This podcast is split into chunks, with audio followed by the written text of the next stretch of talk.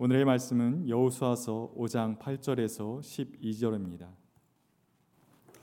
백성이 모두 할례를 받고 나서 다 낫기까지 진 안에 머물러 있었다. 주님께서 여호수아에게 말씀하셨다.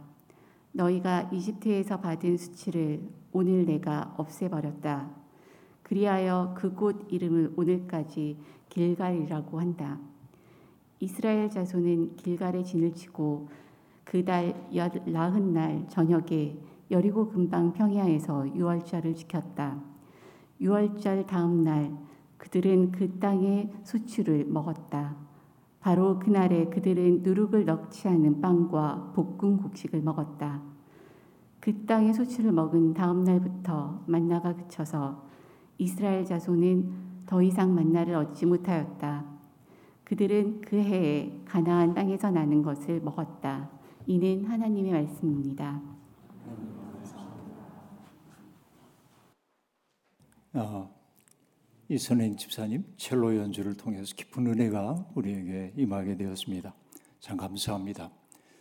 아, 은혜 아니면 살 수 없다고 하는 그 고백이 우리의 절실한 고백이 되기를 소망합니다. 아, 봄 되어 이제 아, 무장무장 꽃들이 피어나고 또 새싹들이 돋아나고 그러고 있습니다. 어, 제 비가 내린 다음에 효창공원에도 보니까 제비꽃들이 어, 피어나기 시작했고 또 경인선 숲길에는 희어리들이 활짝 피어나고 또 목련도 피기 시작한 것을 보았습니다. 어, 봄 되면 이것저것 살피는 게 호젓한 기쁨이지만은 지금 우리는 그렇게 호젓하게 한가롭게 어, 그 아름다움들을 누리지 못합니다. 저는 봄이 되면 신방을 열심히 하는데요. 교우들 가정 신방하는 게 아니고 초록 신방, 초록색의 신방을 열심히 하려고 애를 쓰고 있는데 어, 그래도 마음 한 켠이 무지근하게 느껴지고 어, 통증이 느껴지고 아픔이 느껴지고 어, 그러고 있습니다. 우크라이나에서 벌어지고 있는 전쟁 때문이기도 하고요. 그냥 우리는 통계 숫자로 몇 명이 죽었습니다. 이런 얘기를 듣지만 그 죽어간 한 사람 한 사람이 기가 막힌 생명들인데 누구나 다 살기를 원했던 생명들인데 그렇게 폭력적 방식으로 죽음의 공간으로 옮겨간다는 사실을 생각하는 것만으로도 아픔이 막 몰려오기 때문에 그렇습니다. 북한은 핵과 장거리 탄도미사일 발사를 유예하겠다고 했던 모라토리움을 4년 만에 폐기하고 ICBM을 아, 쏘아 올렸습니다. 이전에 그들이 가지고 있던 기술보다 고도화된 기술로 그 ICBM 대륙간 탄도 미사일을 쌓아 올려서 국제사회가 긴장하고 있고 북한에 대한 제재가 아마 이루어질 거고 이렇게 되면 한반도의 상황이 훨씬 더 위태롭게 갈 가능성이 있습니다. 전문가들은 정권 교체기를 앞두고 위기를 한껏 고조시키므로 협상의 주도권을 쥐려고 하는 북한의 전략이라고 말하지만 전쟁을 전략의 무기로 삼는다는 거 전쟁 위협을 이것처럼 어리석은 일이 어디에 있겠습니까? 참 안타깝기 이를 데 없는 그런 상황입니다. 그 때문인지 이전에 자주 부르곤 했던 노래가 떠오르곤 했습니다. 세상은 평화원하지만 전쟁의 소문도 늘어난다. 이 모든 인간 고통, 괴로움뿐 그 지겨움 끝없네. 라고 하는 거. 뒤에 이어지는 내용이 있습니다만 평화를 원하지만은 전쟁의 소문이 늘어나고 있는 이 세계의 현실이 우리에게 아픔으로 다가오고 있습니다. 북한의 도발은 한반도가 아직도 휴전 중인 전시 국가임을 보여주고 있습니다. 안타까운 현실입니다. 그 때문인지 정현성 선생님이 쓰셨던 요격시라고 하는 시가 떠올랐습니다. 요격한다고 하는 거는 참 무서운 전쟁 아, 그 무기이기도 합니다만은 그의 요격시는 아름답습니다. 이렇게 시작되고 있는데요. 다른 무기가 없습니다. 마음을 발사합니다. 두루미를 쏘아 올립니다. 모든 미사일에 기러기를 쏘아 올립니다. 모든 폭탄에 도요새를 쏘아 올립니다. 모든 전폭기에 시는 그렇게 계속 이어집니다. 시인답게 그는 살상 무기 보급을 통해 이익을 얻으려고 하는 전쟁 기획자들에게도 아름다운 새를 날려보내 그들을 요격하고 싶다고 말하고 있는 것입니다. 시인의 상상력이 어처구니 없죠. 그러나 시인의 그런 상상력조차 없다고 한다면 우리가 살고 있는 세상은 지옥으로 바뀌어 버리고 말 겁니다. 정현정 선생은 앞에서 언급한 새들 말고도 다양한 새들을 요격의 무기로 전쟁의 상황에 띄어올리고 있습니다.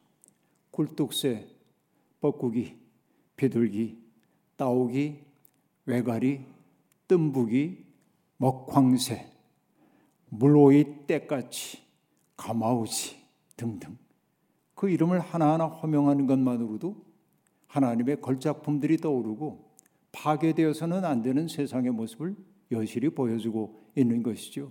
우린 이런 꿈을 꾸는 사람들입니다. 주님께서 부디 이 가련한 나라에 진정한 평화를 허락해 주시기를 빌지 않을 수 없습니다. 오늘 본문 말씀은 출애굽 공동체가 마침내 약속의 땅에 진입할 때 벌어졌던 일을 다루고 있습니다. 모세가 비스가 산 느보산 비스가 봉우리에서 하나님의 부르심을 받은 이후에 모세의 뒤를 이어 출애굽 공동체를 이끌게 된 인물은 여호수아입니다. 여호수아는 모세의 후계자인 동시에 모세 혹은 하나님의 의지를 실행해야 하는 주체이기도 했습니다. 그런데 저는 여호수아를 떠올릴 때마다 양가 감정에 시달리곤 합니다. 그는 출애굽 공동체를 이끌고 가나안 땅에 들어가서 모든 사람들이 평등하게 사는 아름다운 샬롬의 세상을 열어가야 할 책임이 있었습니다. 그러나 그런 궁극적 목표를 향해 나아가면서 그가 수행해야 했던 전쟁은 참혹하기 이를 데 없기 때문에 그렇습니다.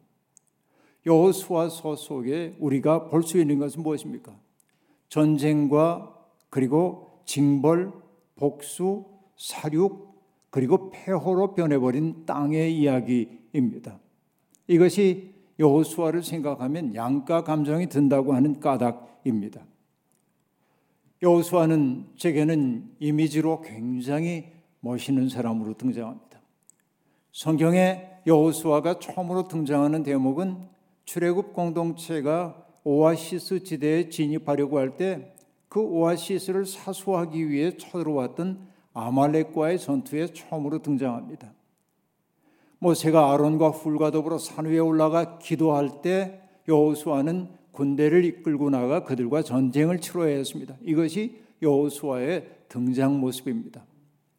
나중에 보면 하나님과 신의 산 언약을 맺기 위해 모세가 하나님의 산에 올라갈 때 모든 백성들은 산 기슭에 있어야 했지만은 모세는 여호수아만을 대동하고 산 위에 올라가기도 했습니다.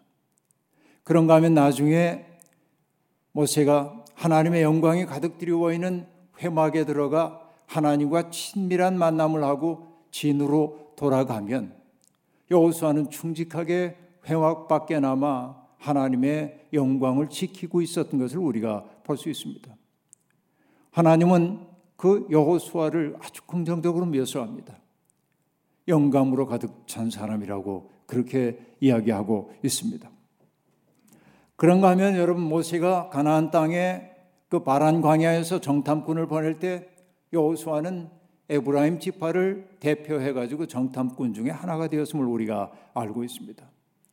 다른 사람들이 모두 갈렙을 제외한 다른 사람들이 우리는 저 땅에 들어갈 수 없다고 얘기할 때 아니요 저 아름다운 땅을 하나님이 우리에게 주셨다고 말하며 사람들에게 용기를 북돋으려고 했던 사람도 여호수아임을 우리가 알고 있습니다.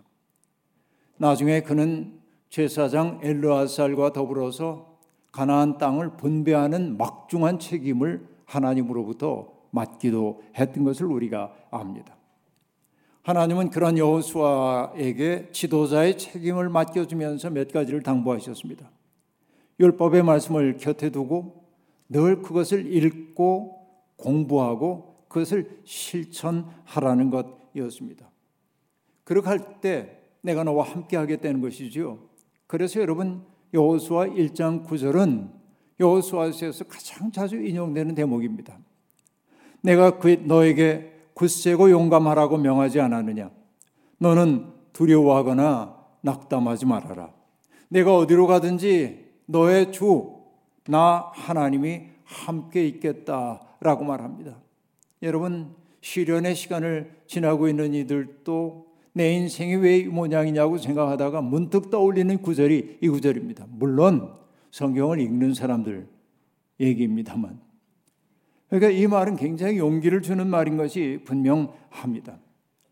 여호수아는 두렵고 떨렸지만은 하나님이 그에게 위임하신 그 소명을 이루기 위해 최선을 다했습니다.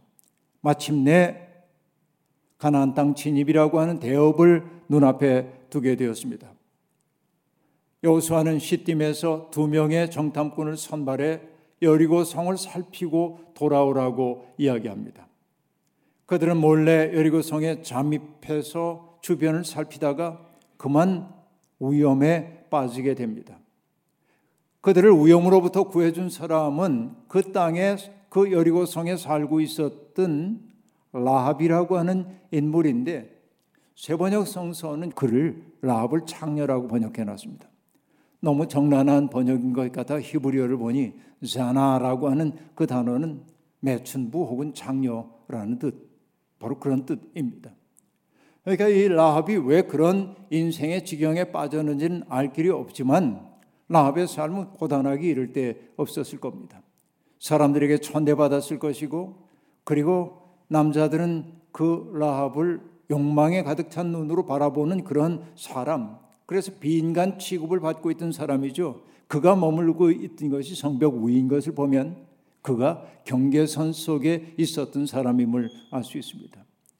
도저히 주류 사회에는 섞여들 수 없는 비주류가 바로 라합의 삶이었던 것이지요. 그런데 주류에 속할 수 없는 사람들에게 한 가지 이점이 있습니다. 그건 뭐죠? 주류에 속한 사람들이 절대로 보지 못하는 현실을 볼 수 있다는 거죠.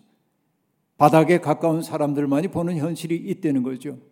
라합은 하나님의 구원사가 이 땅에서 이루어질 것임을 내다봤습니다. 그래서 정탐꾼들을 숨겨뒀고 위험을 무릅쓰고 숨겨두고 그리고 그들을 사지에서 벗어나도록 도우면서 라합이 했던 말이 무엇입니까? 나는 이제 압니다 라고 말하면서 오히려는 하늘에서 아래는 땅 위에서 과연 주 당신들의 하나님만이 참 하나님이십니다. 라고 말합니다. 라합의 그 말을 듣고 정탐꾼들은 돌아와서 여호수아에게 보고합니다. 여리고 성은 강고한 요새화 된 성읍이지만은 애굽과 광야에서 하나님이 베푸셨던 그 놀라운 이적과 기적을 바라보면서 그들은 두려움에 떨고 있다는 것이고 우리는 반드시 승리할 수 있다고 보고를 했던 것이죠. 여호수아는 모든 이스라엘 백성들을 이끌고 시딤을 떠나 요단 강까지 가가지고 거기에 진을 치도록 합니다. 그리고 사흘 동안을 그곳에 머물게 합니다. 사흘이라고 하는 시간은 변화의 시간이에요. 성경에서 언제나 변화의 시간은 사흘로 나타납니다. 사흘째 되는 날 여호수아는 군대의 지휘관들을 진마다 보내면서 한 가지 명령을 하달합니다. 제사장들이 언약궤를 메고 자리에서 일어나는 것을 보거든 장막을 거두고 출발 준비를 하라는 것이었습니다. 제사장들이 행진을 시작하거든 장막을 거둔 그들도 그 뒤를 따라가야 했습니다. 그러나 그들 사이에 이 천보의 거리를 두라고 얘기했습니다. 이 천보의 거리라고 하는 것은 약 1000m쯤 된다고 본다면 거룩한 언약궤 하나님의 말씀이 담겨 있는 그 하나님의 현존의 상징인 언약궤와 접촉하지 못하도록 하기 위한 일종의 조치였다고 볼 수 있겠습니다. 제사장들이 언약궤를 메고 요단강가에 섰습니다. 성경은 그때가 추수할 무렵이었기 때문에 제방까지 물이 찰랑찰랑 차올라 있었다고 그렇게 이야기합니다. 그리고 마침내 제사장들이 두려움을 무릅쓰고 그 물 위에 발을 내딛는 순간 물이 갈라졌다고 말하고 있습니다. 갈라진 후에 들어간 것 아니고 물 위로 발을 내미는 순간 갈라졌다고 얘기하고 있습니다. 그리고 제사장들이 그 여단강 한복판에 서 있는 동안 백성들은 모두 마른 땅을 건너 약속의 땅으로 요단강 동편 지역에서 서편 지역으로 전부 옮겨가게 되었습니다. 강을 건넌다고 하는 것 그것은 새로운 시간 속으로의 돌입을 뜻하는 것이었습니다. 강제 노역에 시달리고 있던 선대들이 그렇게도 꿈꾸었던 자유의 새 땅, 젖과 꿀이 흐르는 그 땅으로의 돌입이었습니다. 강을 건넌다는 것은 바로 그런 의미입니다.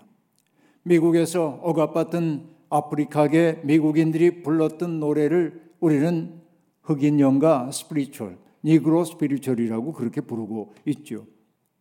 흑인 신학자인 제임스 콘은 흑인 연가를 가리켜 이렇게 말합니다. 자유를 위하여 투쟁하는 민중들의 영혼이다 라고 말합니다. 단순한 노래가 아닙니다.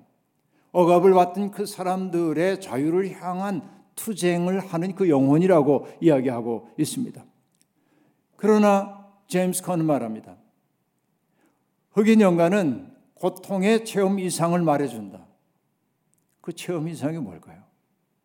생에 대한 전율적인 긍정. 그렇게 말합니다. 억압의 현실이 제 아무리 크다고 해도 절망의 어둠이 제 아무리 깊다고 해도 그러나 그 속에서 생명을 향해 고개를 드는 생에 대한 전율적 긍정이 그 노래 속에 담겨 있다고 말합니다. 그리고 그 노래는 암울하지만은 않습니다. 특유의 미학적 현식으로 형식으로 표현된 생의 가능성에 대한 전율 체험이 그 노래에 담겨 있답니다. 여러분 이게 흑인 연가에 대한 평가입니다. 그 생각을 하면서 저도 이번 주 중에 말리아 잭슨이라고 하는 아프리카계 미국인 여성이 불렀던 노래 Deep River라고 하는 노래 깊은 강이라는 노래를 반복하여 들었습니다. 깊은 강 나의 집은 저 요단강 저편에 있네. 깊은 강 주님 나는 저 강을 건너 축제 마당에 들어가고 싶습니다. Deep River My Home is over Jordan 이렇게 시작된 노래이죠. 흑인 특유의 그루브가 살아있는 그 곡을 반복하여 들으면서 저는 마리아 잭슨이 흐느끼고 있는 것처럼 느끼기도 했고 때로는 가장 깊은 기도를 하나님께 드리고 있다는 생각도 들었습니다. 어떤 억압 속에 살고 있어도 지금은 비록 짓밟힐는지 몰라도 우리는 저 강을 건너 자유의 새 땅으로 들어갈 거라고 하는 생명에 대한 긍정이 그 노래 속에 담겨 있었던 것입니다. 억압을 경험하지 못한 사람들은 그런 경험이 없는 사람들은 그 곡이 낯설게 느껴질 수도 있겠습니다. 그러나 여러분 과거의 여호수아 시대의 사람들이 그 마리아 잭슨의 노래를 들었을 리는 없지만 그러나 강을 건넌다고 하는 그것이 그들에게 어떤 의미인지는 알았기 때문에 깊은 감동이 그들에게 있을 것임이 분명합니다. 여호수아는 열두 지파의 대표들을 한 사람씩 선발하라고 말하고 요단강 한복판에서 돌 하나씩을 가져와 돌 무더기를 쌓으라고 말하고 있습니다. 그 돌 무더기는 위대한 사건에 대한 기념물이었습니다. 열두 지파가 하나의 동맹체라고 하는 사실을 상징적으로 보여주는 동시에 그 돌무더기들은 하나님의 구원이 어떻게 일어나는지에 대한 후세 사람들을 위한 기억의 매개물이었던 것이죠. 여러분, 인간은 망각의 동물입니다. 살다 보면 우리는 많은 것을 잊어버리고 삽니다. 시간이 지날수록 생생하게 되살아나는 기억이 있는가 하면은 그러나 죽을 때까지 잊을 수 없을 것 같은 사건도 흐릿해지고 망각의 강물에 떠내려 보내는 것들이 얼마나 많이 있습니까? 그러나 인간의 문제 가운데 하나는 이런 것들이죠. 잊지 말아야 할 것은 잊어버리고 잊어야 할 것은 죽어도 잊지 못하는 이게 전도된 우리의 삶의 모습 아니고 무엇이겠습니까? 여러분, 사람들은 그래서 인간의 기억력을 믿을 수가 없기 때문에 한 공동체가 개인 말고 한 공동체가 함께 기억해야 하는 집단적 기억들을 의례화하여 사람들에게 기억하도록 만들었습니다. 그렇죠. 그러니까 그 의례를 반복하는 것은 결국 그 일에 대한 기억을 되살리기 위한 것입니다. 따지고 보면 우리의 삶도 그런 의례의 점철이라고 말할 수 있습니다. 뭐 생일 기념한다든지 결혼 기념일을 지킨다든지 뭐 부모의 추도식을 지킨다든지 하는 이런 많은 개인적인 기념일들이 있고 국가적인 기념일도 있죠. 기독교인들에게는 성소의 전례들이 있습니다. 다양한 교회력의 절기들이 있습니다. 저는 젊었을 때는 별로 그런 기념일들에 대해서 그렇게 귀한 줄 몰랐습니다. 누가 내 생일 축하한다고 그러면 도망가고 그랬어요. 쑥스러워서. 어? 뭐 아내가 여보 오늘이 무슨 날인지 알지? 그럼 몰라 그러고 도망갔어요. 결혼 기념일에. 뭐 그런 걸 자꾸 상기시키나. 나이 들고 보니까 아 그러는 게 아닌데 그 날들 하나하나가 참 소중한데 그게 무심코 흘러가고 있는 시간에 어떤 의미에서는 징검다리이기도 하고 시간에 매디를 만드는 일인데 하는 생각을 하면서 요즘은 누군가가 그런 일을 경축하자고 한다면 기쁜 마음으로 응하기도 합니다. 그런데 여러분 우리가 그렇게 리추얼화된 것 가장 자주 경험하는 게 우리가 드리는 예배예요. 주일 예배. 이 주일 예배를 통해 우리가 하고 있는 일은 무엇입니까? 과거에 하나님이 그 백성들을 어떻게 구원하셨는지를 기억하고 기억하는 데 그치는 게 아니라 오늘 우리의 삶 속에서 재현하는 것이 예배입니다. 그렇죠? 예배는 그렇기 때문에 축제입니다. 기억을 하는 그런 날이에요. 예배 혹은 전례로 번역되고 있는 그 헬라어 λειτουργία라고 하는 말은요. 사람을 뜻하는 λαός라고 하는 말과 일 뜻하는 일을 뜻하는 ἔργον이라는 말이 합쳐진 겁니다. 고대 그리스와 로마 세계에서 λειτουργία라고 하는 말은 시민으로서 공공의 영역에서 함께 일해야 하는 것들을 일컫는 단어였습니다. 예를 들면 시가 축제를 벌이려고 할 때 음식을 함께 차린다든지 혹은 공공의 어떤 일들을 해야 할 때 노동력을 제공하거나 돈을 지불한다든지 이런 것들이 전부 시민으로서 당연히 해야 하는 일 λειτουργία였던 것이죠. 근데 이것이 기독교 속에 들어와 의례로 번역이 되기 시작하면서 그 말은 뭐로 바뀌는 거예요?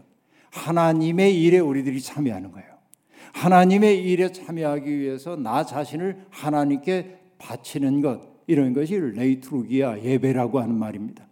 예배는 그러니까 하나님이 우리에게 베푸시는 은혜이기도 하지만은 우리 자신을 하나님께 바치는 의식이기도 합니다. 여호수아는 말합니다. 후손들이 먼 훗날 이 돌무더기를 보면서 이게 왜 여기에 쌓여 있지? 이게 뭐예요? 하고 묻거든 조상 대대로 후손들에게 말해주는 거예요. 애굽에서 고통당할 때 하나님이 자기들을 어떻게 구원해 주셨는지, 요단강에 이르렀을 때 하나님이 넘실거리는 물을 어떻게 차단하고 우리를 건너게 하셨는지, 이 모든 것들을 이 돌과 더불어 이야기를 하라는 것입니다. 그러니까 그 돌은 뭔가를 가리켜 보이는 거예요. 그 돌들이 하는 이야기에 귀를 기울일 때 돌들은 수런수런 하나님의 구원 이야기를 우리에게 들려줄 거다라고 얘기하고 있는 것입니다. 그 이야기를 듣는 순간 후손들은 조상들이 그날 경험했던 감격, 기쁨 이런 것들을 마음속에 재현하게 될 것이고 그것을 넘어서서 사람들을 자유의 길로 이끌려고 하는 하나님의 끈질긴 섭리를 확인하면서 절망 속에서도 희망을 품게 되겠죠. 그러니까 길갈에 쌓아올린 돌무더기는 일종의 성사의 도구가 되어 하나님을 상기시키는 매개가 되었던 것입니다. 여호수아는 마침내 요단강 서편 지역으로 진입하고 기부앗 하라롯이라고 하는 곳에서 출애굽 2세대 사람들에게 할례를 행합니다. 여기에 기브앗 할라롯이라고 하는 말은 영어로는 the hill of foreskin이라고 말하고 있는데 foreskin은 생식기의 포피 부분을 얘기하기 때문에 그것들을 잘라내서 언덕을 이루었다는 그런 뜻인 것 같아요. 바로 그곳이 할례를 행했던 장소임을 나타내는 하나의 그런 원인론적 설명을 지금 하고 있는 것이죠. 광야에서 그들은 할례를 행할 수가 없어서 무할례자가 되었었습니다. 그런데 이상하지요. 적들과의 싸움을 앞두고 있으면은 몸과 마음 튼튼히 해야 하는데 전투에 나갈 수 있는 사람들이 할례를 행했습니다. 전략으로 보자고 한다면 어리석기 이를 데 없는 얘기입니다. 그러나 그 할례라고 하는 것은 상징적 의미가 있었습니다. 어떤 의미일까요? 과거와의 단절입니다. 부끄럽고 수치스러웠던 과거의 단절을 의미하고 그리고 우리가 하나님의 언약 백성임을 상기시키기 위한 극단의 조치였다는 생각이 들기도 하는 것입니다. 백성들은 할례를 받고 다 낫기까지 진안에 머물렀습니다. 그때 하나님의 말씀이 여호수아에게 임합니다. 너희가 이집트에서 받은 수치를 오늘 내가 없애버렸다라고 말하고 있습니다. 여기 여러분 없애버렸다는 뜻의 히브리어 갈렐이라고 하는 단어는 없애버렸다라고 하는 뜻이 갈렐인데 이 말과 아주 유사한 것이 길갈입니다. 길갈은 바퀴 혹은 굴리다라고 하는 뜻인데 말놀이를 지금 하고 있는 것이죠. 길갈에서 하나님이 그들의 수치를 갈래를 해버렸다, 없앴다, 굴려버렸다라고 하는 뜻입니다. 그러니까 길갈이란 하나님께서 이스라엘의 수치를 없애신 곳입니다. 한마디로 얘기하면 길갈은 새로운 삶의 입구입니다. 우리의 길갈은 어디일까요? 여러분 인간의 삶을 가리켜서 계기적 실존이라고 말한 분이 있습니다. 계기라고 하는 것은 어떤 일이 일어나는 결정적인 원인이나 기회라는 뜻입니다. 제 아무리 평범한 삶이라고 해도 인간은 어떤 변화의 계기를 한두 번은 맞이하며 삽니다. 성경에 등장하는 그 인물들처럼 우리에게 극적 체험은 없는지 모릅니다. 여러분, 아브라함은 떠나라는 하나님의 명령을 받고 자기에게 익숙했던 세계를 떠남으로 믿음의 조상이 되었습니다. 갈릴리에서 물고기를 잡던 어부들은 나를 따르라는 주님의 명령을 듣고 주님을 따름으로 하나님 나라를 꿈꾸는 사람들이 되었습니다. 예수 믿는 사람들을 박해하기 위해 다마스커스로 가던 사울은 빛 가운데 임재하신 주님이 사울아 사울아 내가 왜 나를 박해하느냐 하는 주님의 말씀을 듣고 삶의 방향을 바꾸었습니다. 바로 그들의 삶에 일어난 계기라고 하는 말이지요. 그렇습니다. 가 없는 사랑으로 우리를 품에 안아 주시고 우리에게 새로운 삶을 가능하게 해 주신 더 이상 죄의 노예가 되어 살지 않도록 우리를 받아들여 주신 하나님의 사랑을 경험한 그 순간이 우리에게 길갈이기도 한 것이죠. 우린 그 경험을 누구나 하고 있습니다. 바로 그날 혹은 그 장소가 우리의 길갈입니다. 이스라엘 백성들은 그달 열 나흔 날 저녁에 유월절을 행했습니다. 약속의 땅에 들어가서 처음으로 행한 유월절입니다. 누룩 없는 빵을 먹었고요. 그리고 볶은 곡식을 먹었습니다. 그들이 언약 백성임을 재확인하기 위한 절차였습니다. 그런데 유월절 의식을 치른 다음 날 이스라엘 백성들은 이제 그 땅에서 난 소출을 먹었다고 얘기하고 있고 성경이 뭐라고 말하냐면 그 땅에서 난 소출을 먹은 다음 날부터 광야에서 그들에게 내렸던 만나가 그쳤다. 이렇게 얘기하고 있습니다. 이게 놀라운 얘기입니다. 비상할 때는 하나님께서 비상한 방식으로 그 백성을 인도하십니다. 그러나 그 비상한 상황이 끝나고 나면 하나님은 일상적 방식으로 그의 백성들을 인도하시는 거예요. 그래서 여러분, 우리들도 일상 속에서 하나님의 은혜가 지속되고 있는데도 불구하고 알아차리지 못할 때가 너무나 많이 있습니다. 이걸 알아야 돼. 광야 생활을 마치고 나자 만나가 그쳤다. 그 땅에 소출을 먹고 살아야 했다는 것이지요. 그러나 여러분 그렇다고 해서 하나님이 그 백성을 떠나신 것은 아닙니다. 오늘 읽은 본문 말씀 다음에 여호수아가 여리고 가까이 갔을 때 일어난 한 사건을 보여줍니다. 여호수아는 어떤 칼을 든 사람이 자기 앞에 서 있는 것을 봅니다. 당신 누구냐고 여호수아가 묻자 주님의 사령관이라고 주님의 군 사령관이라고 자기를 소개합니다.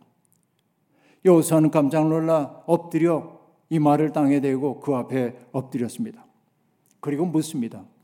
사령관님께서 이 부하에게 무슨 말씀을 하시렵니까? 그러자 그 천사가 말합니다.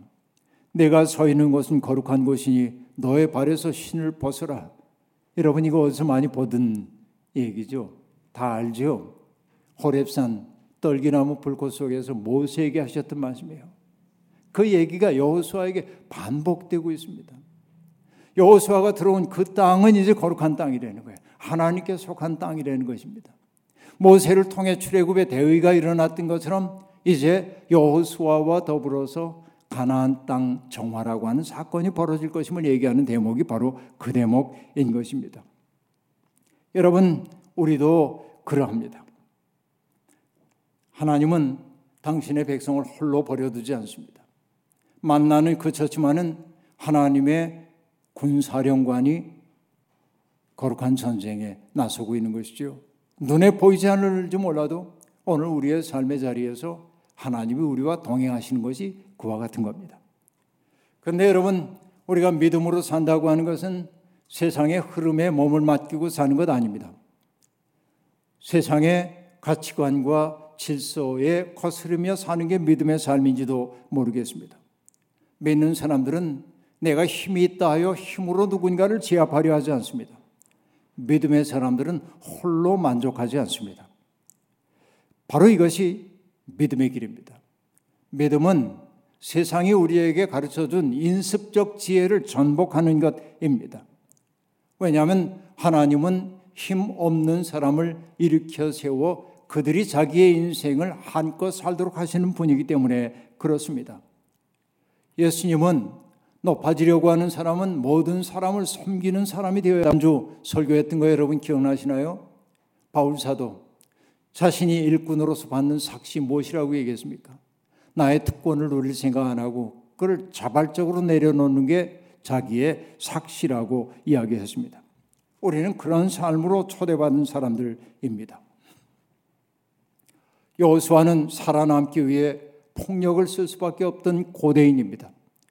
그러나 우리는 이제는 그 폭력이 아니라 비폭력적 저항을 통하여 하나님의 꿈을 이 땅에 실현해야 하는 아주 중대한 소명 앞에 서 있는 사람들입니다. 우리의 몸과 마음에 새겨진 수치와 부끄러움이 주님으로 말미암아 벗겨졌습니다. 우리는 사순절을 통해서 그 부끄러움의 기억으로부터 벗어나야 합니다. 이제는 길갈 이후의 삶을 살아야 합니다. 길가를 넘어선 표대이신 그리스도를 바라보며 나아가야 합니다. 그 표대를 우리의 삶에서 지우는 순간 우리의 삶은 욕망의 벌판을 헤매는 가련한 신세가 될 수밖에 없습니다. 전쟁의 위험이 점점 고조되고 있는 세상이지만은 기독교인들은 단호히 평화를 선택해야 합니다. 주님의 은총의 빛을 받아 살면서 사람들의 가슴 속에 그리고 이 촉박한 역사 속에 생명과 평화의 씨를 심어야 합니다. 지금은 요단강을 넘어 길가를 넘어 길갈 이후의 세상을 살아야 합니다. 주님은 우리가 그런 일을 할 수 있다고 믿으십니다. 주님은 우리를 홀로 버려두지 않으시고 우리와 동행하며 우리의 속에 당신의 뜻을 수행할 수 있는 힘을 불어넣어 주십니다. 우리에게 주어져 있는 삶의 자리가 어디에든 바로 그것이 주님이 우리에게 주신 일터임을 생각하면서 길갈 이후의 삶으로 주 앞에 영광 돌리는 우리가 되기를 주의 이름으로 축원합니다. 아멘. 주신 말씀 기억하며 거듭의 기도 드리겠습니다. 하나님, 세상은 전쟁의 소문들이 점점 늘어나고 있는 세상입니다만 우리는 예수에게 속한 사람들이 아니라 강을 건너 하나님의 질서 속에 들어간 사람들입니다. 하나님의 은혜가 우리를 살게 만듭니다. 주님, 주께서 우리 속에 불러일으키시는 희망의 불꽃을 가지고 어두운 세상을 밝힐 수 있도록 우리와 동행해 주옵소서 예수님의 이름으로 기도하옵나이다. 아멘.